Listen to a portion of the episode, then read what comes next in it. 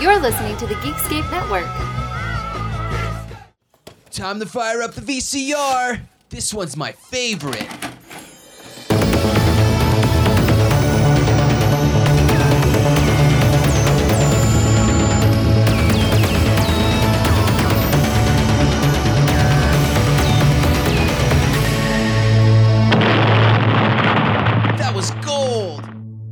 Welcome to Analog Jones and the Temple Film. I'm Steve, and returning are our co-host again, Brad.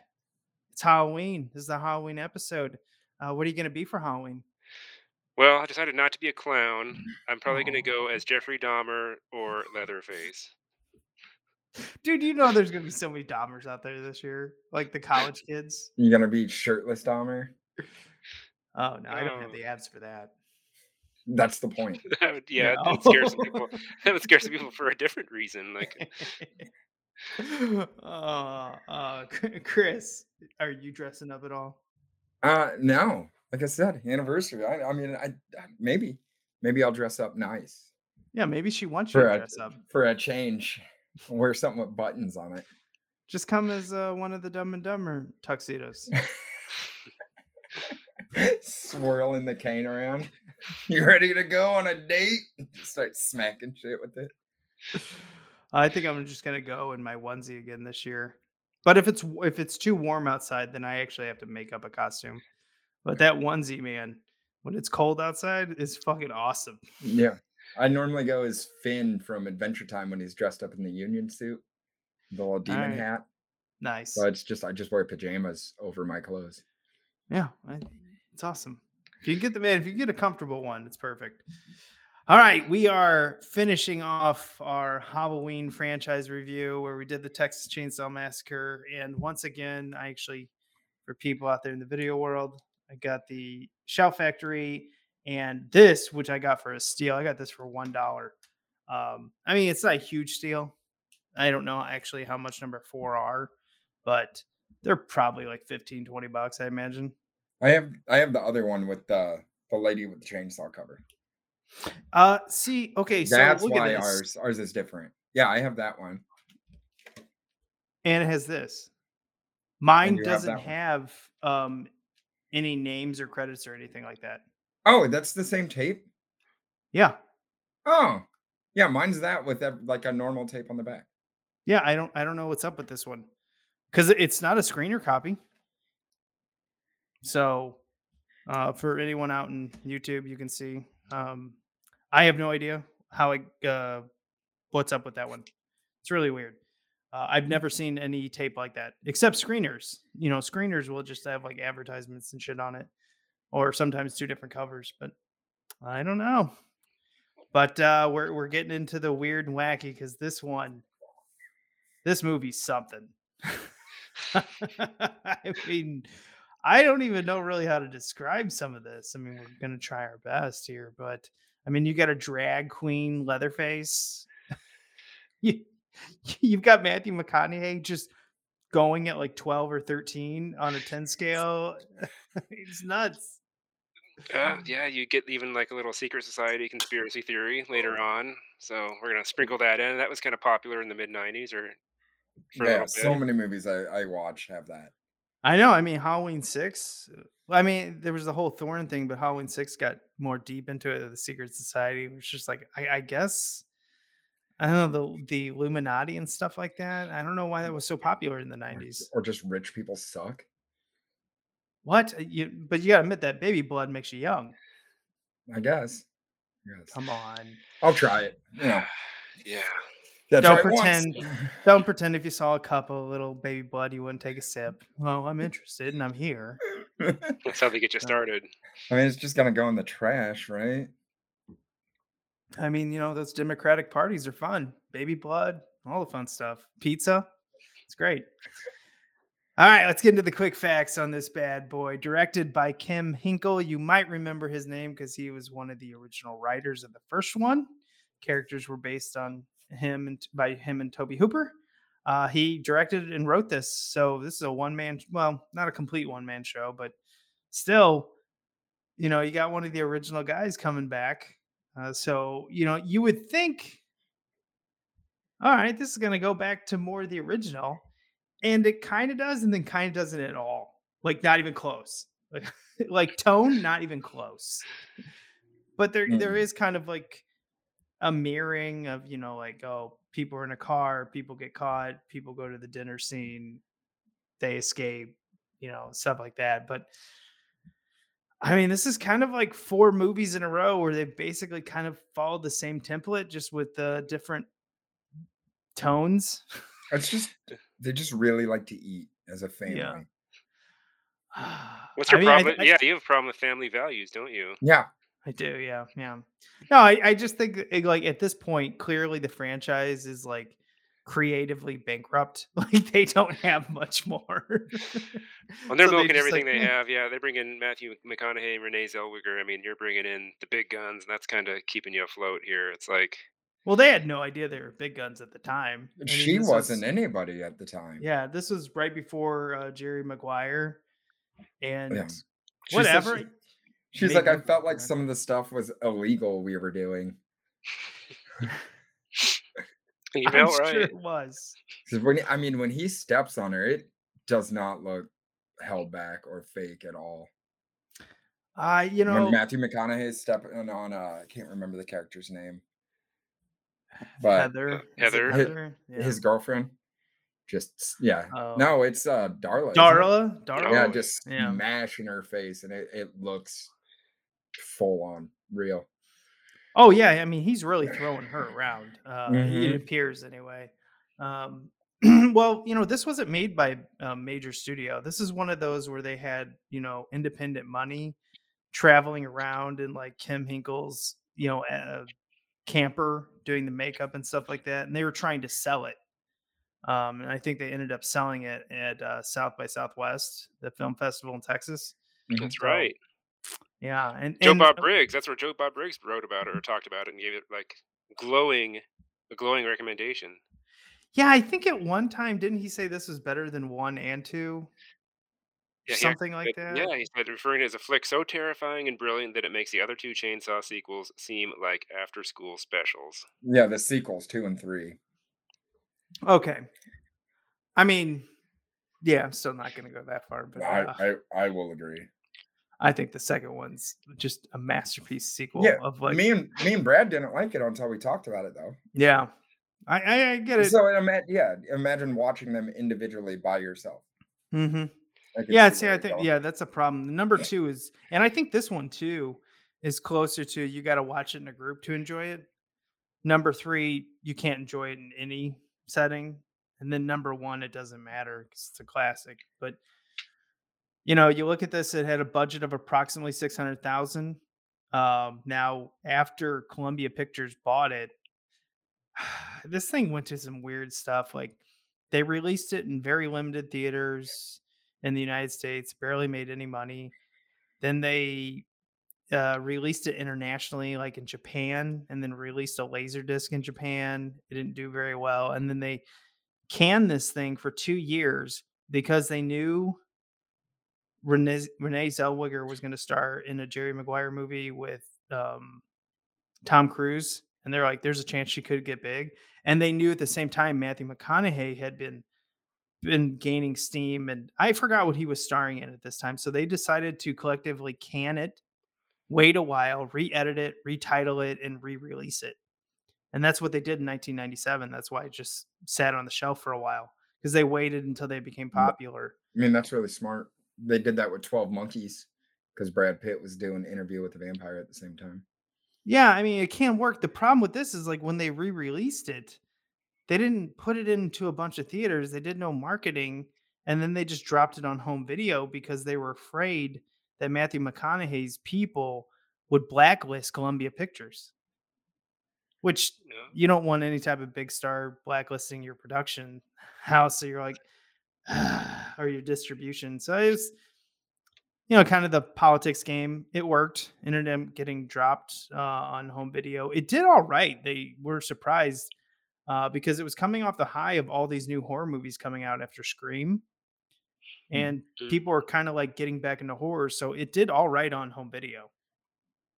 I don't know if they actually made money because I think they ended up buying the rights for the movie for like 1.5 million. So whoever fronted the money for the film, you know, I'm sure it was a collection of people from the original one who did it, Kim Henkel and all them. They they probably saw some a little bit of profit. Not a huge amount, but you know, hell, doubling your money. I'm sure you got to pay off some investors and stuff like that. But you That's probably I'm got a little bit. They consider movies flops when they make like two to three times as much as it cost. I was like, I'd be happy with that. Two million dollar movie making six million. Well, like if you just sell it, like if you make a movie for two million and sell it to a distribution place for six million, you just you made profit instantly. Mhm. Uh, it's the people who distribute it and then do all the marketing and stuff like that. They're the ones fronting the cost for the marketing. So if they pay two million dollars for a movie and then spend two million dollars on marketing and it just makes six in the box office, you know there's going to be extra cost somewhere. So they basically made nothing. Mhm. You know, it's got to get up to like twice its money or like three times before you start to see like real profits. You know, because that's just the way it works. There's a lot of these like just hidden cost in distribution. Um, and that's why they end up selling a lot of the international rights, I think, because they just don't want to deal with it. It's too much money. It's too much. Just get rid of the yeah, get rid of the overhead and just yeah. Okay, Mhm. makes sense. All right, so it was released on home uh, in South by Southwest in 1995, but was released on home video on August 29th, 1997, and it is starring Renee Zellweger as Ginny, Matthew McConaughey as Vilmer, Robert Jacks as Leatherface, Tonie Perensky as Darla, uh, Lisa Marie Newmyer as Heather, Joe Stevens as Walter Edward. I don't even know who Walter Edward is. John Harrison as Sean and Tyler Cone as Barry. Oh, Barry. Yeah, I got things. That, I got to uh, before you start though. August 29th, 1997. Wasn't that Judgment Day? Oh, shit. Are you right? I don't know.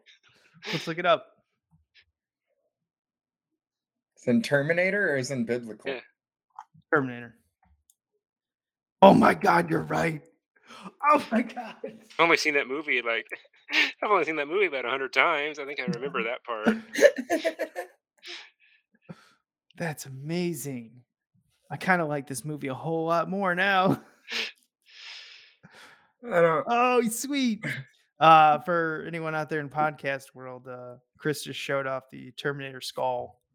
So, or the T uh T eight hundred, I believe, right? I know Brad's seen it a hundred times. That's the T eight hundred, right? T eight hundred, yeah. Yeah. I know some things. I just don't know the date. I'm mostly a fan of all the incredible models. All right, let's listen to the trailer for this movie. Each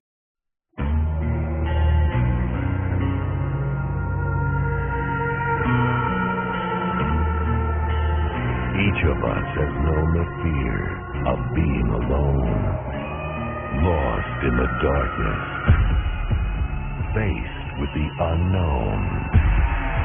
But there is one fear shrouded in our past, lost in our subconscious, that should never have been forgotten. A fear so deep it cuts to the bone. The American legend returns to bring you back to the cutting edge of terror. Welcome to my world.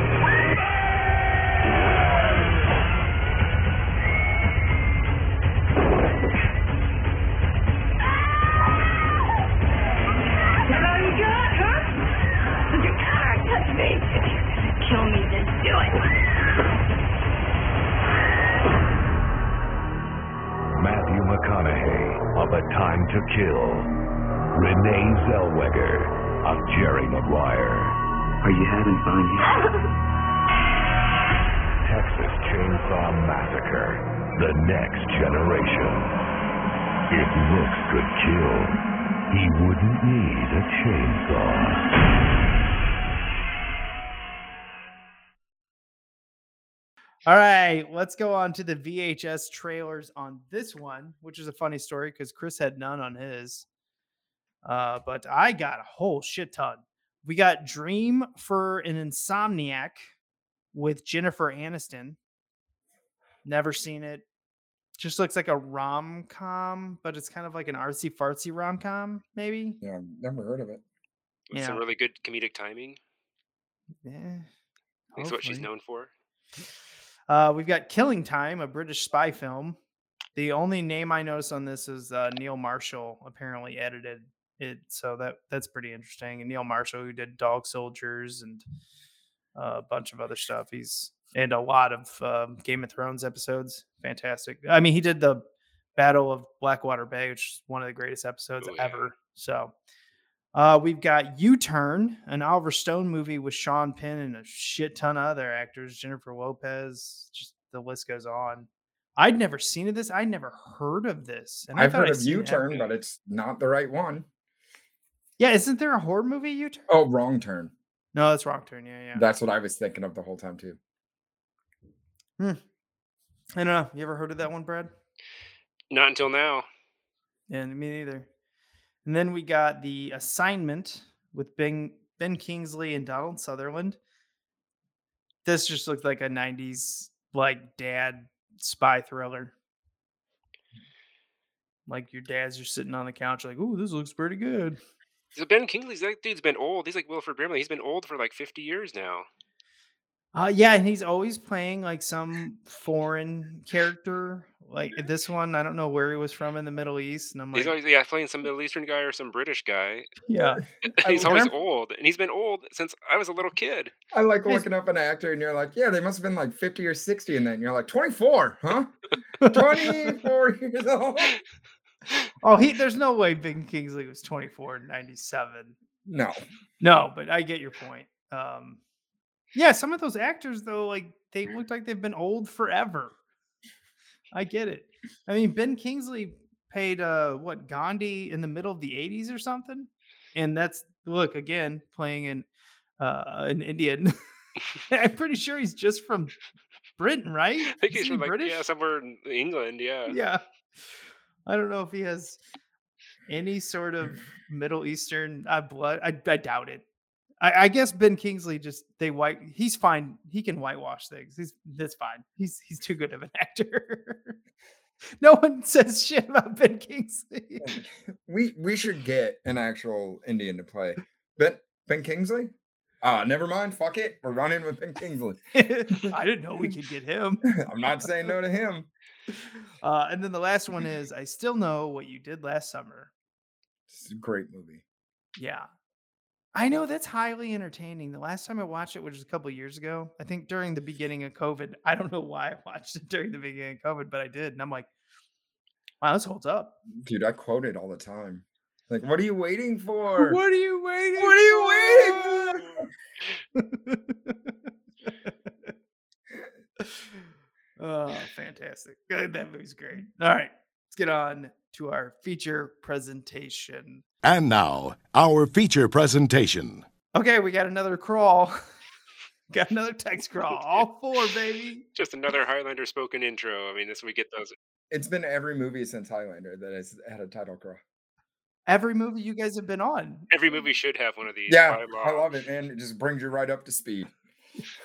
this one is like the opening scroll said that no one was caught from the original attack in 70 i think it's in 74 in this one i don't know um, and that 10 years went past and nothing happened and then two incidents happened back to back and then five years nothing and then we go on to may 22nd 1994 very specific date Again, why they don't need to be so specific? I guess it's like Couldn't you just say 1994? Like no one gives. Like I guess you could say May 94. We would get it with prom and everything, but or spring of '94. Yeah, Mhm. like they just gotta always go too far with these scrolls. 8 p.m. May 22nd, 1994, Central Standard Time. I don't want to sound like a dork, but I didn't go to prom. Is prom at the end of the school year? I thought it was. a Yeah, little... yeah, yeah. Yeah, Is it- roughly the end. Yeah. Okay, yeah, because we graduated like May 25th. So yeah. Yeah, home, homecoming's at the beginning of the year and prom's at the end. Yeah, I mean, Uh, of course I know that. I went to all of them. Yeah, yeah. I didn't even know what Homecoming was really for until like a couple years ago. Uh, I Like, don't either. So was like please for- educate. For your Coming alumni to your alumni to come home, I guess. So I just like, oh, that makes sense. But it like took me like until I was a grown ass man to figure that out. I never even gave two shits about what it meant. No, I just went. I was like, dance. No, I'm playing D and D this week, and I don't know what you're talking about. I mean, a lot of these dates, like some of them are self-explanatory. Back in the day when we had Columbus Day, uh, Mhm. whatever. I don't even know what it's called now. Indigenous People Day. I, I honestly don't know. I something like that. But anyway, like some of them are obvious. President's Day and stuff like that. And then there, then you got Labor Day. And as a kid, I'm like, I don't know what the fuck that means, but I'm off for school, so I'm all about it. I don't think half the people that celebrate it know what it means, but you No. know, All right. So after we get past the scroll, we get uh, some people going to prom. We get introduced to Barry, Heather, Ginny, and Sean. First off, we get that long close up, just a really uncomfortable long close up of Renee Zellweger's lips. and So then we get the same thing later on with Leatherface in the movie. yeah, I was reading that they cut like a whole like a couple minutes out of the beginning where apparently it showed that Renee Zellweger's um, father was abusive and kind of alluded that he might be molesting her. huh.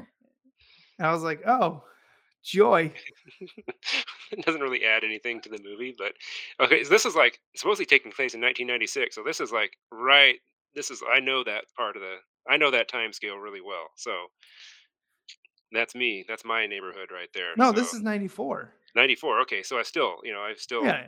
I was still finishing up high school about that time. So this is really getting to be like when you see the haircuts, when we see the teacher drinking on school grounds. I mean, that's shit that went on. yeah. Yeah, I was like, this movie is totally 90s, and I am loving it.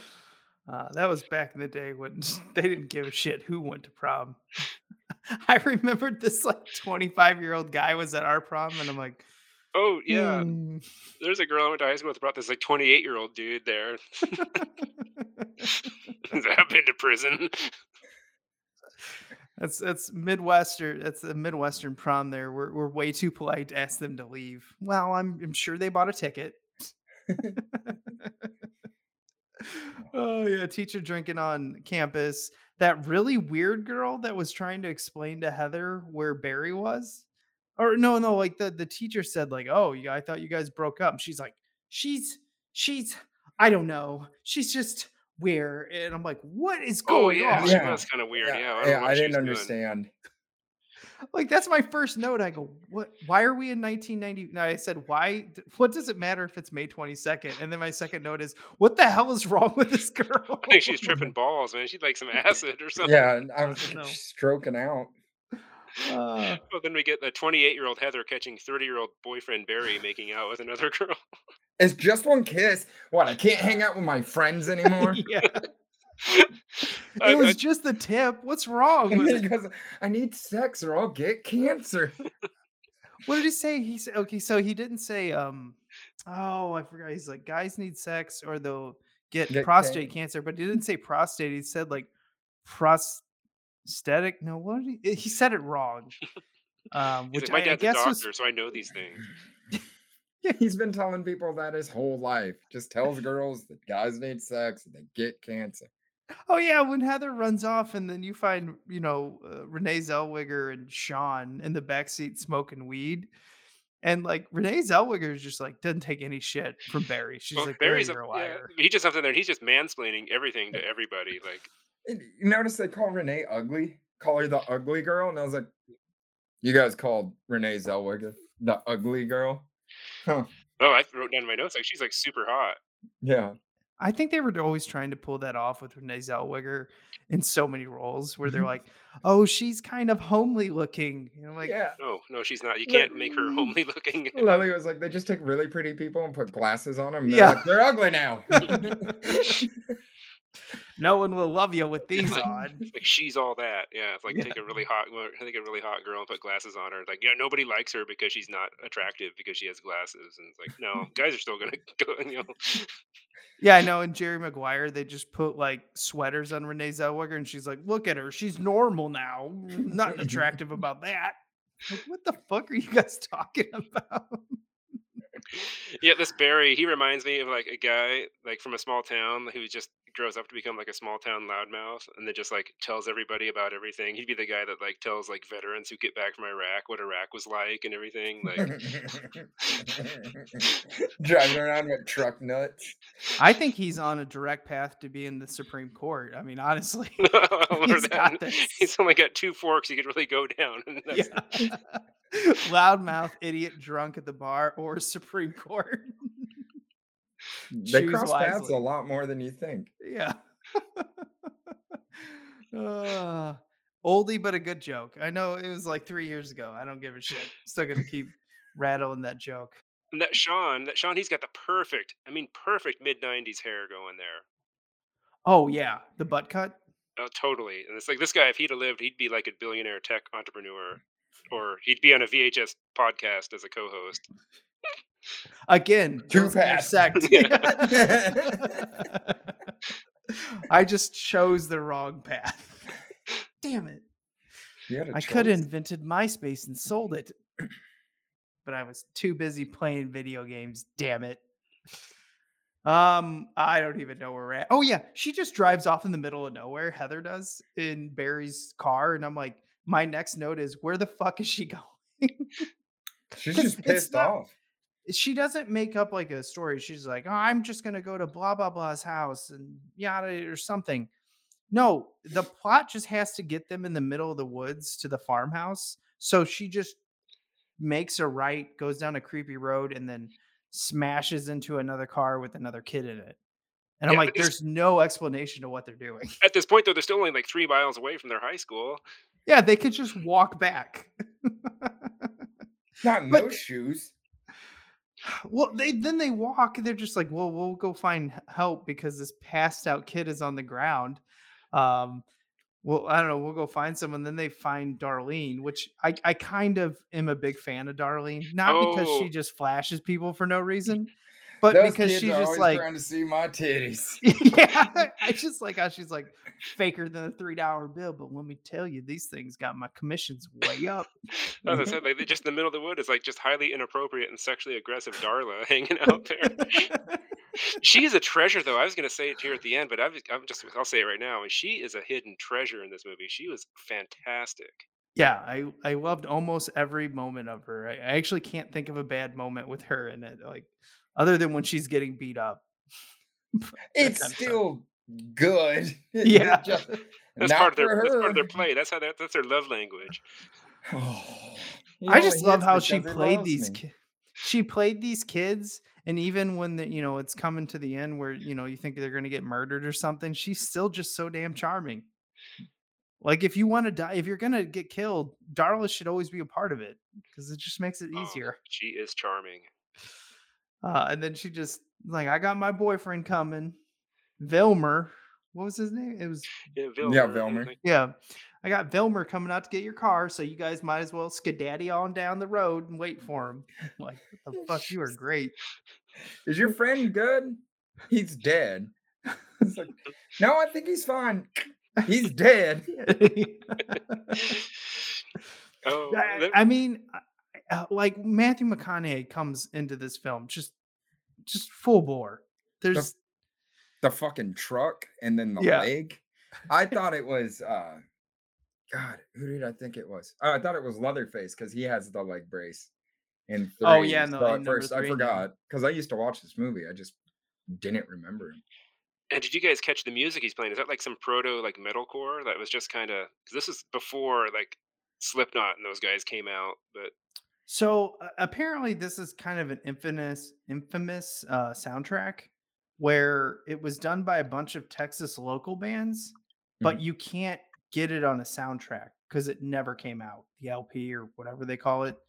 Mhm. Uh, so that's kind of cool, and um, that that would be awesome if you could get all the rights to put that on a record. But The recordings probably don't even exist anymore. Yeah, I was wondering about that too. Like, there's probably a whole shit ton of red tape, and like you said, like, do you even have any of the originals? Yeah, they have to dig out the cassette tapes. Well, yeah, and, well, maybe even the bands are split up, and someone doesn't want to sell, or they don't agree to a price. I mean, that that shit can get really messy. hmm So it'd be pretty cool though. Uh, I'm sure it exists. I'm sure someone found some shitty recordings and put it on YouTube. I just didn't check. But uh, yeah, yeah, he he comes in, he immediately checks on the kid, kills him, and then he kills Sean by running over him over and over. Sean Yeah, is just he's just horror movie stupid. It's great. It's Yeah. That's great. what, that's what my note meant. I was like, how's he gonna eat him? Can't eat him if you ran him over that many times. Well, I, I was, and I, I'm kind of thinking about this. I don't know if they're cannibals in this one because Oh, good point. Good point. They're eating pizza and everything. Yeah, so if they are cannibals, they don't want to show it because they still have meat hooks and stuff. But it, it's not like you see Leatherface, you know, in a kitchen preparing the meat or anything like that. They just, I don't know. Part of me th- feels like sometimes this film is making fun of the first one or like downgrading every character because Leatherface goes from like a really uh, intelligent. I'm not going to say intelligent, but he was very good at killing and then dicing people up. Yeah. Yeah, he was efficient. You know, he, he didn't mess around with the first guy. Hit him with the hammer. You know, he grabs Pam, puts her on the meat hook, then puts her in the the freezer because he knows he can't eat the meat right away. Like they knew what they were doing. Uh, they kept everything off the main road. Uh, this one just feels like they're like running around the woods screaming. Like Darla is just pulling up in a car with Renee Zellweger in the back, picking up pizzas by cops. And I'm like, are they mocking the first one? Or are they just like, is this a satire? I couldn't figure it out. Or or was it like Saw 2 where it wasn't even a Saw movie, they just tacked it on. You think think about it, mind it take out uh Leatherface, would this even be a Texas Chainsaw Massacre? No, I think it would just be hillbillies torturing people in the backwoods with a secret s- secret society subplot that The Illuminati, yeah, they're like Yeah. cult members, I guess, and that's why they do it. Yeah, it, it's definitely odd. Like, uh, I can't figure out if he was trying, if Kim Henkel was trying to make fun of the first one, making satire, or if he was just trying, he's just like, all this is ridiculous. Why are we taking any of this serious? Let's just do extreme camp. I, Hmm. I don't know uh, because I didn't see any interviews for him. I didn't really look for it because the Scream Factory one has you know interviews with Barry, which is Barry was a fantastic interview for um, for Shout Factory. Um, and then they had like the cinematographer, the production designer, the one of the special effects guys. I mean, they all pretty much said the same thing. They're like extremely low budget. We were underpaid. It was very uncomfortable to film in Texas, but a lot of them were like, "I'm glad I did it," because you know it helped propel their career. So, I guess you can look at it in that positive note. Um, yeah. Anyway, so uh, going back to this, I think Renee Zellweger, Barry, and Heather like split up. Like Heather and Barry go to the house. Heather is captured by Leatherface, and then Barry is killed by Leatherface with like a mallet to the face. I- who does he pick up in the car? Was that Renee? Yeah, yeah, was that um, Jenny? Okay. yeah. Because I think Because her- they yeah, waited at the car for help and then the other people walked away. Yeah. Yeah, because Jenny gets like separated from Barry and Heather some way, and then yeah, Vilmer picks up Renee Zellweger's character. Sh- He shows him the two dead bodies in the back. Yeah, he's like all like menacing Oh. and everything, and he's like, just slamming her around and like shoving her. Yeah, He had, th- that was a good introduction to him. He's just over the top on him. yeah, he's extreme. it's like- scary. Yeah, uh, he does a good job until we get to the kitchen, and then it's just like, okay, I don't know what you're doing. he's I'm it. enjoying watching it, but I don't know what you're doing. I was gonna say, yeah, Heather at this point, she's just horror movie stupid and worthless, which is great. Yeah. And uh, and also Leatherface can hear now, apparently. Oh wait, no, he Yeah. can always hear. I guess yeah. I guess he can always hear, but he's he can like I guess he can't talk now, so I guess never mind. Well, he got really dumb though. Uh-huh. like and he was abused by uh the W. E. Sawyer character. Okay, and by He's the way, the whole- all of them. yeah, but in the third one, he like fought back for himself. You know, Mhm. s- shoving um what's his name Tink's arm back in the. You know, he kind of seemed like he could fuck everyone up in the family in the third one. Mhm. Only Mama could control him, and he was probably nice to his daughter. In the second one, he was teased, but he wasn't like shocked with like a Oh yeah, yeah, I got what you're saying. yeah. Like, and this yeah, one, the you abuse know, is amped. This whole Yeah, movie is amped. And uh, you know, in the in the first one, they're just like, I actually, I mean, Leatherface in the in the first one seems like he could fuck anyone up, but he was kind of like, A child. yeah, a child. Like they weren't. It was more like be quiet, you know, settle down type of child in the first one.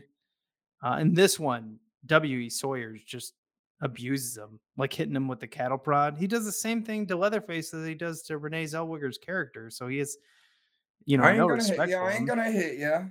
And walks Yeah. past him and just starts wailing on him afterwards. But what I don't I don't get the choice to make his character only walk around and talk in quotes of famous writers or actors and stuff.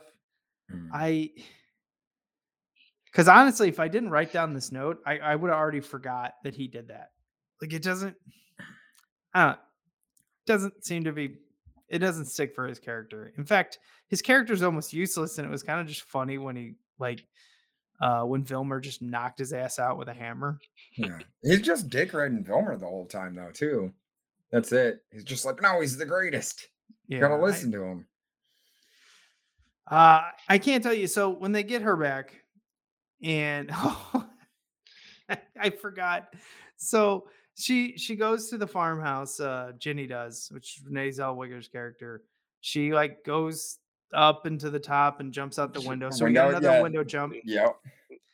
and you know she runs away, and then Vilmer Climbs like up. Doesn't she climb up the TV antenna on this one? I Uh, don't know. Yeah, Can't so he's like climbs up and he's like trying to hack it down, the TV antenna, and she's on top of it, like, oh no. Yeah, and then she tries to get away. I think she tries to drive away, and Vilmer like jumps on the hood and then bashes her. Doesn't he like? Does he knock her out with her forehead? Does he like headbutt her out? She gets knocked out somehow sure. and then back into the farmhouse. Doesn't she end up? Doesn't she also end up back in Darla's office again? And on Darla's being all charming, like, "Don't you worry, honey. That's what it fine," was. Yeah, she ends up back there with Darla again. Just a, just a horny cougar and just going off, and it's just great. Yeah, she gets back there and she says uh, she calls We who comes with Yeah. the trash bag. But here's here's the part that drives just like around in the trunk. Yeah, and she's like, I can't breathe in here. And she's like, Well, will you shut up if I poke some holes in it? She pokes holes in it. They pull up to a public area, get in the pizza, and then she's just like decides to behave and not scream. And I'm like, What the fuck? That's Yeah, when they're- you scream. They're at a drive-through, and she's And like, I, Yeah. "There's The something cops in are your right behind trunk." Him. The cops are coming right up behind him. He's walking out there, and he's trying to. He's working it. He's trying to hit on her and stuff, and she's just so nonchalant about it. You know. Just That's when you a- scream. Mm-hmm. But I guess this was uh, this was apparently supposed to be all tied back to like her father being abusive, and you know she had to become I, I don't know what you call it, where she's kind of meek and won't fight back. Mm-hmm. But at the same time, they also explain that because her father abused her, that's why she stood up to Vilmer and Barry and stuff. And I'm like, you can't have it both ways. like, is she gonna stand up to people or is she not? You know, this it, it's not like real life. You got to kind of make a stand and make a statement with your character in a movie because you only have so much time. And they kind of just didn't seem what they knew what they were doing with her at this point. But uh, she gets back in the house. Uh, Darla comes across Heather, which I guess crawls away. But here's another example of Leatherface not being able to keep. the hook. Yeah. Because he put her on the hook, hook on the porch. oh, did she pull herself off? I guess. Oh fuck, that's pretty good. That's brutal. Yeah. Yeah.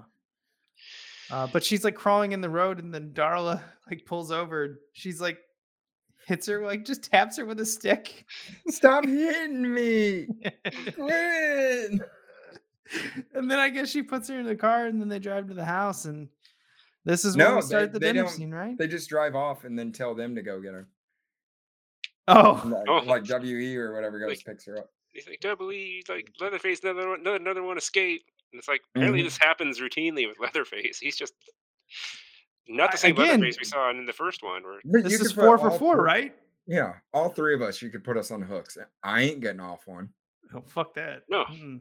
Not with your feet just dangling like that. I don't. I, don't, see even know how she survived. You would have your your upper core strength would have to be. You'd have to be really strong and Yeah. probably light. Yeah, I mean, that's just wow. I'd say she weighs like 110, 120 pounds max. That's like still, Jackie Chan shit. You have to be able to lift your own body weight. A- at a weird angle too. Yeah, behind your head lifting. I don't even. Yeah, that's some serious tricep work there. I don't know how you do that, but uh, yeah. So they get inside the dinner scene, then we find out it's like, oh, the pizzas are for the cannibals, who I guess aren't cannibals anymore. Uh, and then they got this trashy house. But I gotta admit, did you guys see the keys in the back? hmm That was pretty cool. Like all the people that they killed, they collect the keys. That was, I think, that was a really clever and inexpensive prop. Uh, other than the sound and the cinematographer hated it because every time someone walked in the wood, yeah, and they were like, "This is fucking awful." but as a set decorator, looking at it, it looks incredible. I love it. It's a tiny detail that was really good. yeah, then when she gets home, when Dorothy gets home, right, she starts like, spouting off those conspiracy theories. Then Yeah, at some point, so yeah, good thing with Yeah. the help of the internet, this has totally gotten better from the past twenty five to thirty Yeah. years. So Oh, really? Yeah. Oh, but no, I'll say that the last note I wrote was like, th- they're like, he broke another door. And then that's it. There's one more note that I don't understand, and that is it. This movie just, it just went, and I wasn't able to write anything anymore. Okay, I have this. I go, does Vilmer hit his girlfriend more or Jenny? Um, so that was one note. Um, and I'm pretty sure he hits Darla more than Jenny.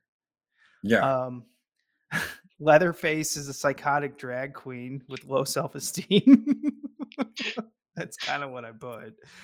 And then we got wow, this uh this guy comes out of nowhere, has no Rothman, explanation, yeah, and then just some is some gone. Illuminati. He's like European or something. And he's just let me lick her face before you kill her. Yeah, It's just once the house scene started going, I couldn't, it, it was just, it was intense and it was good. And it was, I, there was nothing, I couldn't keep up. I was just fucking overwhelmed by him. Just going ape shit. it's like Yeah. Matthew McConaughey's putting the gun in his face. Do it, do it. Oh, and what the fuck? It's the most bizarre, like you know, like thing that they added to the character that a remote control controls his brace. He's got a whole box of them. Yeah, Why are my batteries charged? Like- and it makes noises every step. Every step he makes. why would the brace have to be electronical? Like what? So he can do some better smashing. I guess that's the only reason they do it, right? So he can Mhm. smash someone's skull. That's he yeah, he he squashes what uh Heather's skull. yeah, he And you her. hear it crack and he's like Doesn't he kind of get off on it? Is Yeah, it Yeah, he's like Oh, he's like nutting the whole time and I'm like Yeah. just it's fucking brutal. So I'm assuming the whole like Illuminati secret society guy, the whole point of this was if you kill people, you're supposed to transcend. Until No. like He said he wants people to experience terror. yeah, and then he, what he mentioned like transcend into a different I don't know, whatever the fuck babble. maybe it's the people that survive are gonna like better themselves and uh, become better people, have more to strive for or whatever. But then he immediately like chastised, you know, Vilmer for doing it all wrong. And I'm like, I if his only goal is to kill people, it seems like he's doing a pretty good job. I don't think he wanted the people to die overall.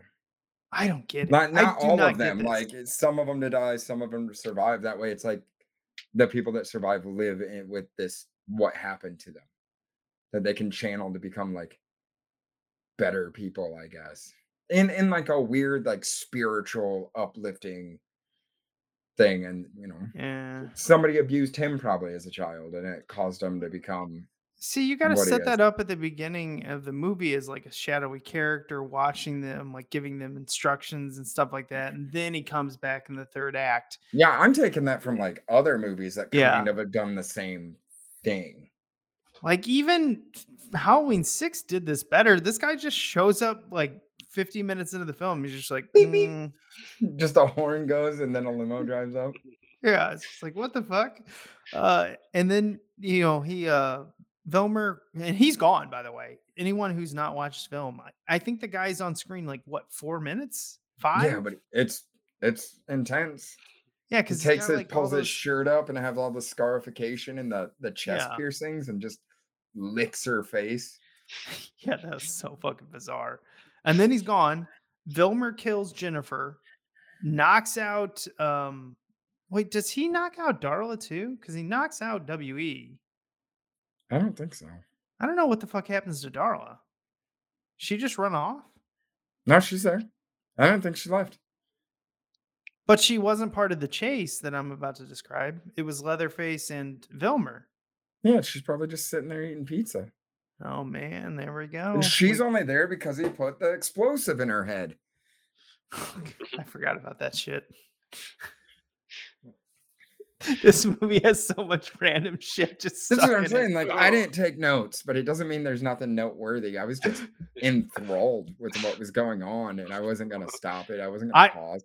I actually took like this movie. I took the least amount of notes. uh, Well, uh, not two, not counting one and two, but this like round that we're doing three and 4 on Mhm. this. Like three, I have a shit ton of notes because I didn't remember so much of the movie. I went to Wikipedia and wrote down notes of it Mhm. that you know the order of it, so we could keep the It- podcast going. This one, I just kind of was just like enjoying, but uh, at the same time, I'm like, man, every time I watch this movie, it's just fucking weirder and weirder. but there's uh, there's like entertainment value to this one, unlike three, which has like next to none. Yeah.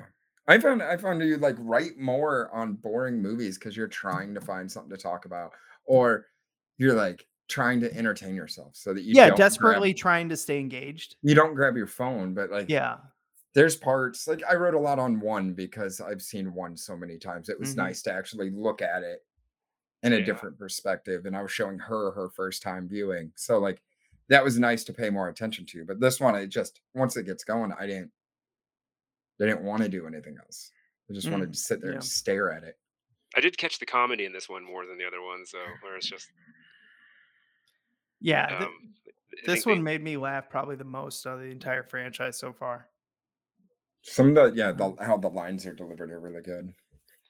Well, I mean, I was I was laughing so much at Matthew McConaughey, just like fucking going full bore, and like the whole time I'm thinking, dude, he wants to bear, he wants nothing to do with this being on his like uh demo reel. But it's one of his best roles, I think. Like it it shows how good of an actor he is. Yeah, He is does. If you met that man in real life, You'd be fucking terrified.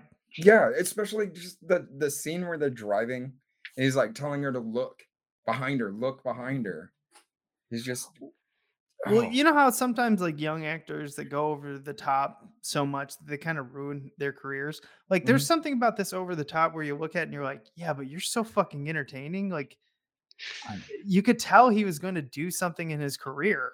Like, he just knew. and he uh, did, didn't get typecast as a villain, so that's good for him. Yeah, it's. he um, just did a lot yeah. of rom coms with Renee Zellweger over and over.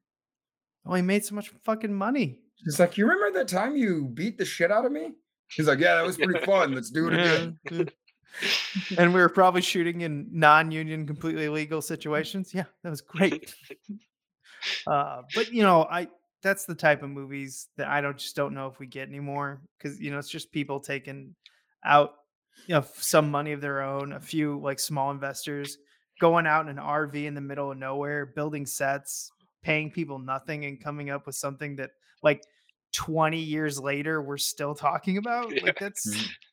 pretty incredible. Um anyway, yeah, she runs off into the middle of a dirt road, and then you see this lovely old couple in an RV who are drinking and driving, baby. I don't know. smashing, smashing Bloody Marys at seven in the morning, and driving down a minimum of maintenance road in the Should we pick her up? No. and then the woman doesn't listen to him at all. He- She just goes, "So I'm gonna get her." He's slow got a down. chainsaw.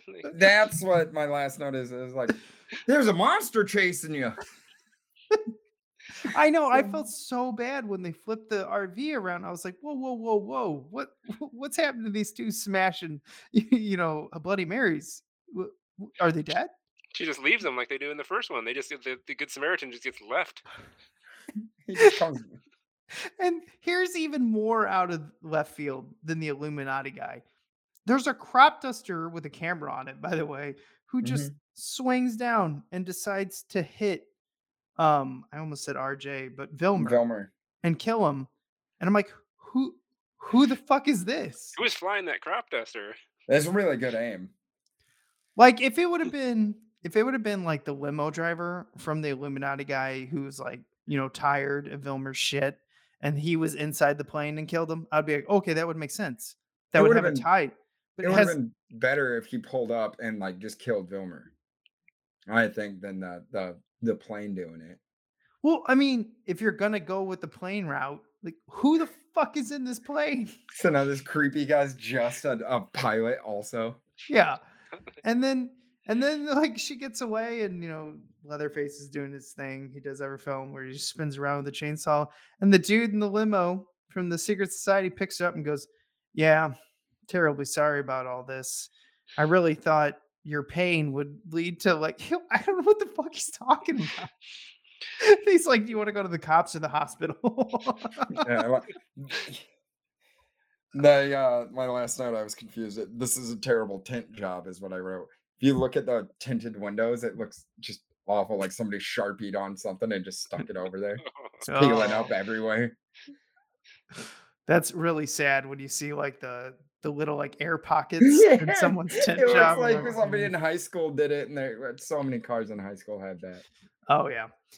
Uh, and then so he drops her off at the hospital, and then Sally from the first movie comes wheeling by, and I'm like, "What? Is that who that's supposed to Yeah, be? that's yeah, it's supposed to Sally. be Sally. It's like 20 years later. I'm like, what? But it isn't. So is this happening at the same time? No, this is 20 years later. Oh, she just I- happens to be in the hospital at that time, and she smiles at her yeah, like what? like she knew it was happening. But I couldn't. I they didn't say any. I didn't listen to the commentary on the Scream Factory, but they said nothing in the special features. I have no idea what that was about. yeah, Like- and they said Sally died. No, no. The the the third one said Sally died. Yeah, This one just said that's what I'm saying though. Third one said she's dead. yeah, and this one oh, this one kind of pretends the third one does exist. I don't fucking know. Oh, I'm and so Grandpa's confused. back, but it's a different Grandpa. It's like a fat, bloated Grandpa. with uh with kind of a mullet, Yeah, but he doesn't really do anything. And during the dinner scene, I saw that there were a bunch of like blue faced bodies. Like they couldn't ha- they didn't have the money for the decomposed makeup or anything, so they just like kind of Like zombified him freshly- like freshly killed, kind of not too old. yeah, it was kind of like zombified like they did in the 70s with Dawn yeah, I the forgot Dead. about those. That that that once they get back to the house, it just goes, and it is hard to keep track of everything. Yeah. we could be I- here for three hours breaking it down. I've seen this movie probably, you know, upwards of six, seven times, something like that. And every time I watch it, I see something new. Like I I forgot grandpa was even in this until I was watching it. I go, what the fuck? But I don't think it's Grandpa. I don't know else who is it is. I assume it's grandpa. Like it maybe they just found like a homeless guy. You Yeah, that old. ending is hard to follow. It is hard to follow. Well, I was trying to- I'm, I'm lost. I was trying to figure out like if the plane. Do you remember when Darla's like yelling at the pervert? She says next door, and everything like that, and who's always like doing something in his house. I was wondering if that was supposed to be like the airplane pilot, and there was like something in the script where he was watching him and he knew they were doing something bad, and then at the end he comes down and hits him with his plane. Like that would have a tie-in, but I just I I don't know. I really don't know. Like anyway, I think we've gone on enough about this film. Guys, I'm going to fully recommend this as like an oddity in the uh, Texas Chainsaw Massacre family. Like it's it's not good, but it's very entertaining. Uh, Yeah, how about you guys? I recommend it, but only for Vilmer. Like, not as a Texas Chainsaw Massacre movie, just him. It's it's great. Well, you got to include Darla in that, right? Because they're a couple. Yeah, I mean like them, but the, you can just erase. It's uh, this Leatherface sucked, but yeah, you can erase Yeah. him out of it. All right, Brad, what do you think? I'd say yeah. Um, initially, I wasn't going to, but you know, I think watching this is, with your friends would be a lot of fun. Um, the casting is strong. You got Darla, you got McConaughey, you got it's just Darla's a treasure. Mm-hmm. I don't care for the conspiracy theory stuff, but you know that's kind of old. But uh, yeah, it's fun. It's fun though. It's like one of these things that's not good, but it's fun. I don't get it, but That that was my opinion. I was like, I think this is actually like the script is really poor, and Leatherface is probably at his all time worst because he's really annoying and it's kind of weird, but it's very entertaining. Like from start to finish, I would say. I also like the I like the mid '90s nostalgia there too. The proto metalcore, the horror tropes in it, kind of the small town provincialism there. Do you you like that stuff in movies? Because I'm gonna bring a lot more of it. I guess, you know. 90s, 2000s shitty sci-fi horror. Chris, you were like a guy at a party who just heard a conversation. You're like, oh, um, excuse me, uh, did I just hear? You like shitty 90s music? Come on. Oh, there was a time, yeah, from like mid '90s to like the late '90s where it was just all the soundtracks were just shitty, like. Yeah, it's I- it's got a lot in this. I mean, you can look at it from that view. You can look at it from like a trashy straight to video horror film. You can look at it that like stars before they were big. You know, kind of like there's a lot of angles with this. Um, I don't know. I I would fully recommend anyone who's you definitely got to watch it if you're going through the franchise. And I could see how people are like, this is the worst one, and I'm like, "Mm, maybe, but it's also kind of the most entertaining. And number two is also incredibly entertaining. And then one's good, but I think we all agree out of the four we reviewed here, three is by far the worst. Yeah, right? none of us recommended it. Yeah. like- all right, let's go in the museum.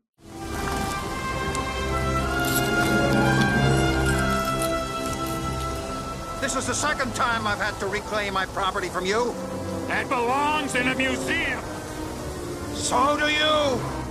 This is the part of the show where we go out in the film jungle like Indy and bring something back to our Texas Chainsaw Massacre wing of the museum. Oh boy, number four. I will not go first. So it's our Halloween episode. Little spooky lightning. Chris, what do you got? The the leg. I love his leg, man. It just clicks everywhere. The sounds it makes, the remote controls. Uh, that's fair. That's fair. Uh, what do you got, Brad? I'm gonna go with Darla. No, good one. I, I can't believe we haven't seen more of her between you know then and now. It just she kind of disappeared. I don't remember seeing much of her after this. After she was so great. Born and Yeah, raised I- in Canada. hmm. Oh, she's Canadian. Now she's doing some work with Ironside, probably. She was at age 16, she was voted top teen actor in the Providence. She still Good. act. No, her last thing was 2004.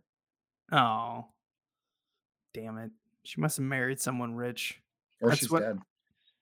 Oh no! Wait, is she or did you just say? I she don't know. I, I clicked the full bio. Let's hope she's not, because that would be sad. The world needs more Darlas. Uh, so with this one, I'm kind of gonna go with the ridiculous, over the top asshole in Barry. Like, he was so absurd. That's legit. Yeah, he's he is like He's he's not just a normal asshole. He's just like turned up to like, you know. I just think they pretty much gave this kid the script because when the actor was talking, he's just like, "Yeah, I mean, my job was to be like the most annoying guy in the world or the most annoying jerk boyfriend." So I tried to do my best. And I was like, "Holy shit, Barry! You like, y- You I'm, nailed it. I'm surprised you're not a meme." Like, Nobody likes you, bud. no, I think that was part of it too. He's so disliked that I think now he's liked by like people like me who are like, "Holy shit, you're awful." Yeah, if this movie was more popular, he would be a meme, wouldn't he? Yeah, I just He'd be like Joffrey, but right yeah. Joffrey's Joffrey's pretty awful. Um, it- I would have a beer with Barry just to hear all the bullshit that he would make up and just be like, dude, you're either gonna run for president or just like, you know, the Supreme Court or something like that, or you're gonna like never fucking leave this bar. Reminds me of this guy that uh, my friend Andrew knows, and they I don't know what this guy's name is, but everyone just calls him Shitty because he's just shitty to everybody. I know it's shitty too, and he lives up to the name. so we have a friend who's like commonly known. Um, he moved away to another state. I'm not going to mention the state because he might listen. Um, he probably doesn't, but uh, he lived in. He he would be the guy you would invite to a party. He would never bring beer, never bring anything to the party, but he would drink everyone's beer and eat everyone's food. You know, you know, kind of like you have a, a party, you have a potluck or something like that, or at least someone would throw money down for pizza, something like that. This guy never did it. Always had money, just never did it. Um, and then he kind of like broke one of my friends one day who just couldn't fucking stand him anymore. We go and we have a game night. We're all playing board games, super nerd. And he just takes like expensive bourbon, takes a glass like this for every uh, in the podcast world. I'm showing you a glass, fills it up like three fourths of expensive bourbon. Doesn't say a fucking word, just sits down, starts drinking it. And my one friend who was hosting just goes, What the fuck? Like, no one likes you. and this didn't even stop this guy from still hanging out with us until he moved. He just didn't care. I ain't got time to make more friends. didn't apologize. He goes, You said make yourself at home. We're like, Dude, come on. Uh, so, yeah, we have a shitty too. But he's gone now. He's in a different state. I haven't seen him in years, but that's pretty shitty. Uh, all right, so let's go on to what we watched. Uh, I know Chris and I watched something very similar, so we'll start with Brad. I've been watching kind of some old school stuff here recently. Um, the original Fright Night Yeah, it's a good one. Chris Sarandon, excellent movie. Uh, Night of the Comet from like 1986. Right, remember the? Mm. I guess you guys probably wouldn't remember, but the, when the Halley's Comet was rolling through last, um, everyone was worried that it was going to collide with the Earth. Or Hey, everybody, an old man's talking. I remember it. People killed themselves. yep, yeah, I remember hearing about yeah, that. and then I was just showing my daughter, teaching my daughter- daughter geography. She's like, "Where's Russia?" like, it's right there. She's like, "I don't want to go there. That place is bad." well, she ain't wrong. That's right. We're gonna like just throw in like Rambo two over the weekend and Red Dawn and Show a little Rambo 3 and let her know that Afghanistan's the good guys. Ding.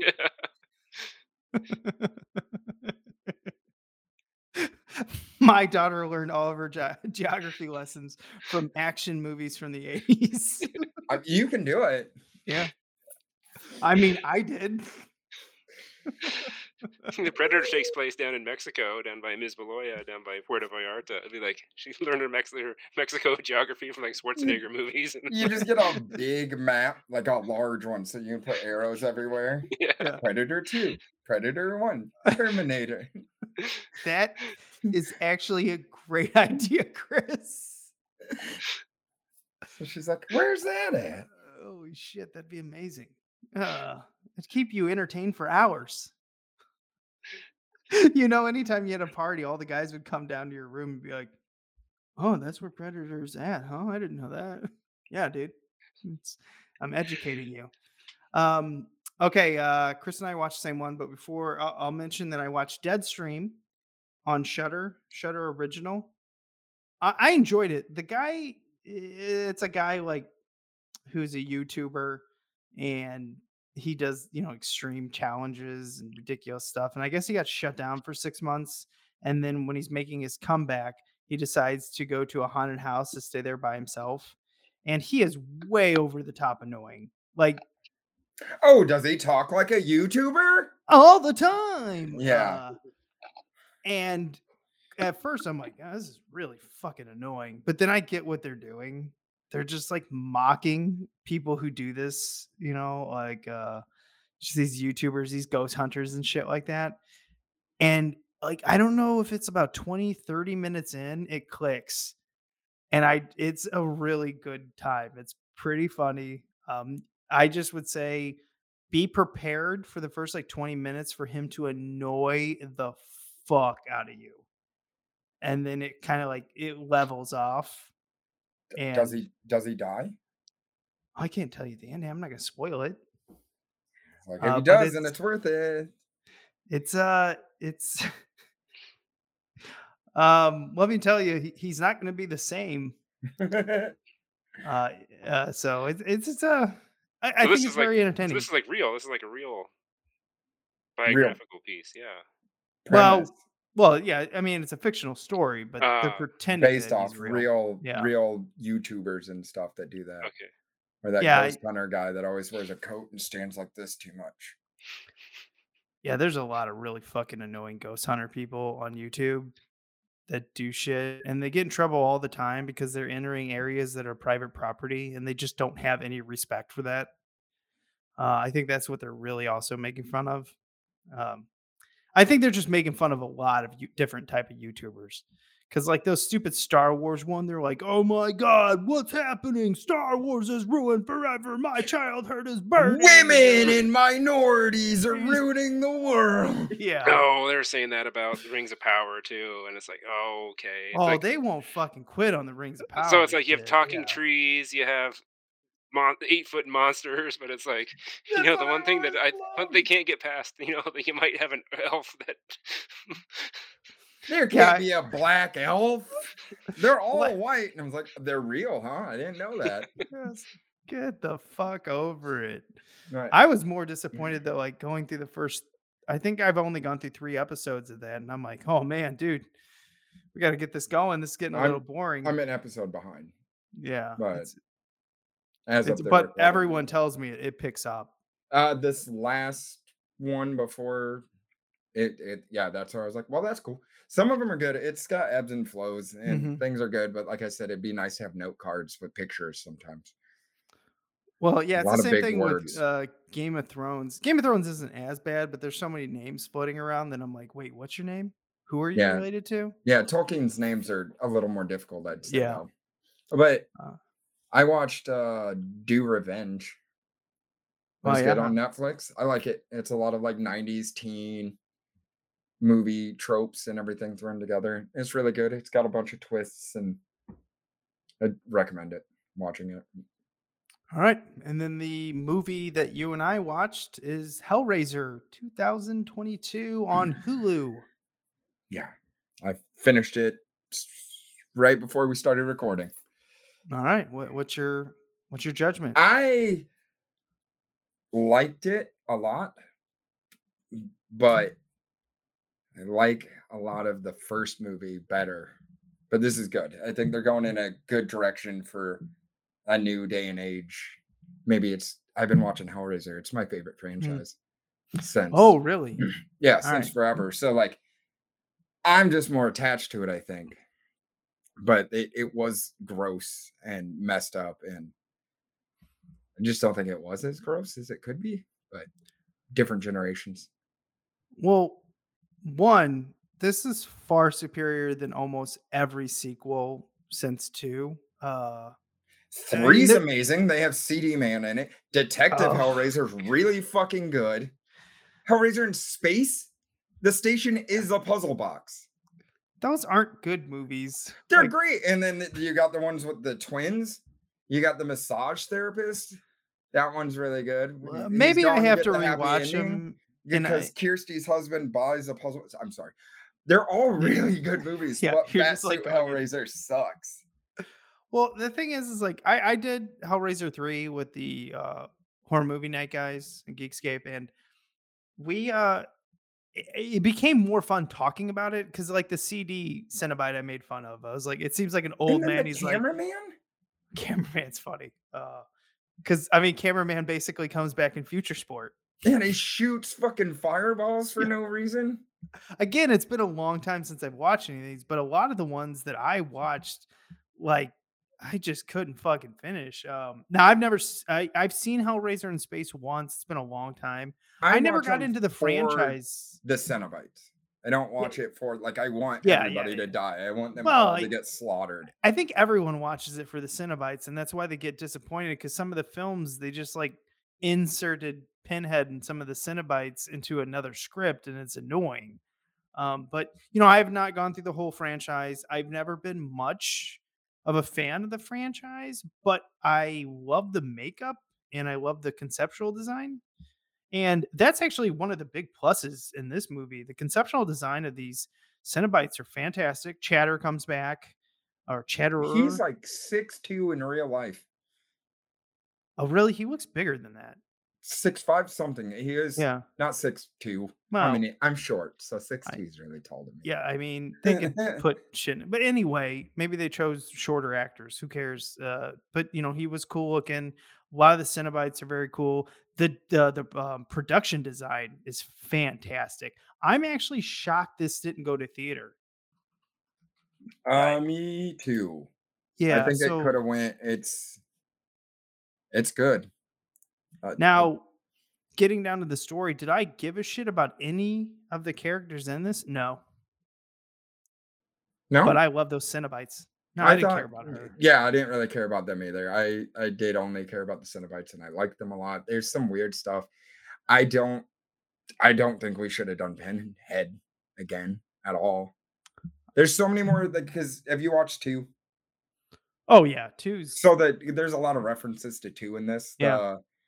The the uh, Leviathan configuration is the configuration. Yeah, like the two. last configuration. Yeah, and when you look at yeah. God, that's into Mhm. things like this. Like it's all there. I don't. I don't think we're spoiling. Was that spoiling? I don't think so. No, I mean, They right at the very through- beginning, they showed that the rich guy's uh, waiting Yeah. for someone to solve the Leviathan. Or no, he's waiting for the. Leviathan Yeah, configuration. they show the wish. configurations right away, like the lament, the Leviathan. There's different configurations. So like, the, that's the Well- one that they use in two, which was really really fucking good. Oh, and I I, I can tell you what the box. He's six nine, not six two. Holy shit! Yeah, that's tall. Yeah, he's really tall. So the configuration of the boxes have always fascinated with me. I, I think it's like one of the best props. Um, you know, like that people can hold in their hands. You know, I'm Mhm. not talking about like Freddy's glove or any or anything like that. I'm talking about like props that like the human characters interact with all the time, like like the phantasm because ball. what you hold a stuff like glove. Yeah, it's it, the puzzle box is tactile. They're moving it. It's yeah, it's it's, moving. cool. I think it's one of the best props, tactile props in any horror movie. So it was good to see this franchise get back on a path that I think could be successful. Mhm. I'm not obviously the other ones were successful, but I don't know how successful. The 'cause some of last one that they did that was like straight to Netflix, I think. Straight yeah, to I didn't even watch it. so- It was good, but it's not Hellraiser. Like I Mm-hmm. think if you didn't like it and you don't like the grosser end of Hellraiser, you wouldn't like it at all. But it was like Yeah. a puzzle box is solved in a house, and you just watch people get tortured, and it, it that, that's about the premise of that movie. But it was done really well and looked good, and like Mhm. created new cool Cenobites. But what I was saying is, uh, in two, the doctor becomes like pretty much another pinhead, but different. He's a leader Yeah. of his own Cenobite group. That they could have done another leader and not did Pinhead again. That way, would they wouldn't get comparisons to Pinhead? Yeah, but if you're taking over a franchise, like if I'm Hulu and I'm taking over this franchise, there's no fucking way I'm not going to stick. I know they should have done it four movies ago. Now, i- now the next movie in the Hulu, that's when you branch out and you're like, oh, we're creating a new leader of the Cenobites, or we're having Cenobites fight. Wh- Whatever you can do, whatever you want, you can stretch it as long as you keep Cenobites the core of the story, Mm-hmm. because that's all what we want. Mm-hmm. The humans are kind of just fodder. They're food. They're just Yeah. there to Be bring ripped apart. Cenobites. Yeah. So that's the key. And as tradition, we always go long in our Halloween episodes. You guys haven't been part of the past, but trust me, it always happens because we always talk about like new movies that come out. I think like two or three years ago, we went like an hour and a half because Halloween Kills come out came out and Mhm. something like that. I don't know. I don't remember. But and that one definitely had a huge conversation behind it. In fact, we might have made it an entire episode. I can't remember. Uh anyway. So it's been a fantastic uh Hellraiser. Ah, God damn it. It's been a fantastic Texas Chainsaw Massacre ride. Um, I did watch the remake 2003 or whatever, and I can't tell you, I, I think that one really does a, a really good job. One of the better remakes I've ever seen, and uh, kind of stands the test of time. I haven't watched Michael it Bay since one. senior year, so Yeah, Michael should do that Bay again. uh, produced it. So it's gonna have the Michael Bay visuals. Like the preview looked really cool with the Michael Bay, you know, shots kind of coming up and down, and just like kind of hot, sweaty, gross, like just hot, sweaty people like making Mhm. out and stuff. Yeah, it's it's it got a, a couple elements that are a little too shiny. You know, a little bit it needed a little bit more grime, but for the most part, he stuck or their production studio stuck to sweaty, nasty, grimy, gross, um, very graphic with the violence, and then you know, uh, it was actually a good time. I watched it. I'll have um, to watch it again. I remember I- liking it when it came out. I think it's. I think I watched it on HBO. Yeah, I was like, it's streaming on one of them. I had to Yeah, bounce yeah. between HBO and uh Prime. Yeah, think, it- to get the ones I didn't own. if you own any of the major ones, you'll find it. It's not like it's on like a, a weird one like Paramount Plus or anything like that. Even though I feel like Paramount Plus is becoming more popular. Uh, but at the very Cool. Another at the very pay for. beginning, I was just like, "There's no fucking way I'm gonna get Paramount Plus." You don't want to watch NCIS? Exactly. No, I don't. I don't care. but anyway, that'll end it for the entire Halloween franchise review. Thanks for coming on it, guys, and remember to be kind. And rewind? Rewind. Ah. I could fix it, but I won't. Later.